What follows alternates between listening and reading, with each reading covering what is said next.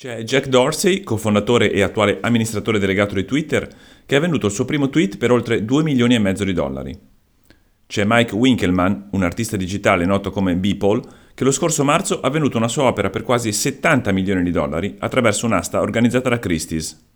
C'è tutto questo e c'è molto altro ancora nel mondo in rapidissima espansione degli NFT, i beni digitali venduti come arte, che sono il fenomeno del momento su internet e pure nel mondo reale.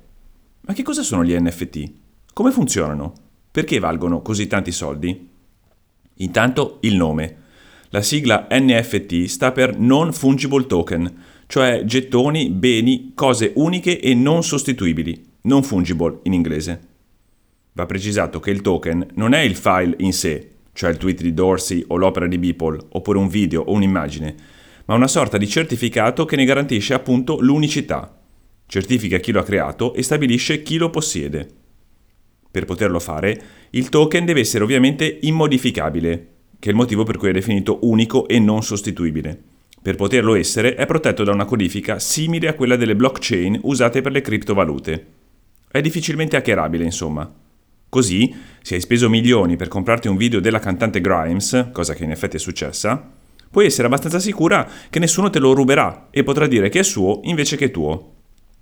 Questa precisazione è importante perché se i token sono unici e insostituibili, le opere loro abbinate non lo sono affatto.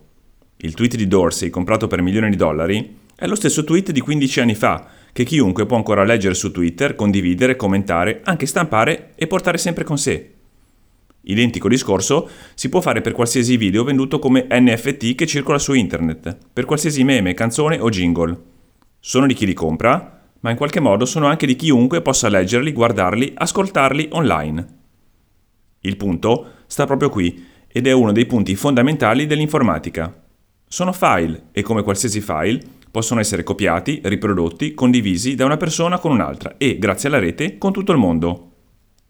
Chi ha speso 70 milioni di dollari per comprarsi The First 5000 Days, un monumentale collage delle immagini che Beeple ha condiviso negli anni con i suoi quasi 2 milioni di follower su Instagram, non li ha spesi per l'immagine in sé, ma per il token che la accompagna, che contiene la firma dell'artista, il nome del legittimo proprietario e pure garantisce l'autenticità della creazione.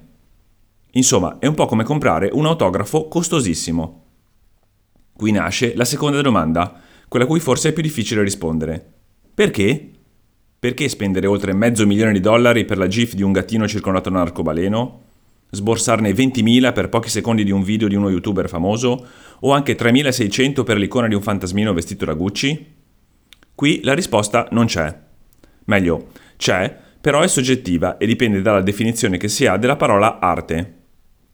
Sono arte solo la Gioconda di Da Vinci e la Pietà di Michelangelo? O lo sono anche la banana appiccicata al muro e il water d'oro di Maurizio Cattelan?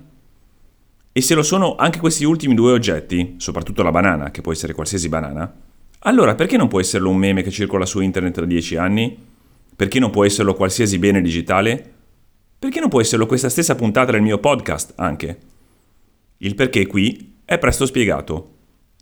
Partendo dal presupposto che comprare un NFT è un po' come comprare un autografo, allora si capisce che nel caso della criptoarte a far salire il prezzo non è tanto l'opera quanto l'autore. E visto che io non sono né Jack Dorsey né Mike Winkelmann e tantomeno Grimes, anche se questo podcast può certamente essere messo in vendita online, altrettanto certamente non genererà lo stesso profitto. Sogni di gloria a parte, resta da capire se è vera gloria quella degli NFT. Sono l'ennesima bolla di internet o sono qualcosa che è destinato a durare e prendere ancora più piede? A giudicare dalle forze in campo è più probabile la seconda, almeno nel medio periodo. Che una casa d'aste prestigiosa come Christie's, con oltre 250 anni di storia alle spalle, abbia voluto essere coinvolta, è sicuramente un segnale in questa direzione. Di più, c'è anche una grande spinta economica, visto che il collezionista che ha comprato un'altra opera di Beeple per circa $70,000 l'ha rivenduta qualche mese dopo a 100 volte tanto. E c'è anche il tentativo di portare questa arte digitale nel mondo reale, anche per farla comprendere al grande pubblico.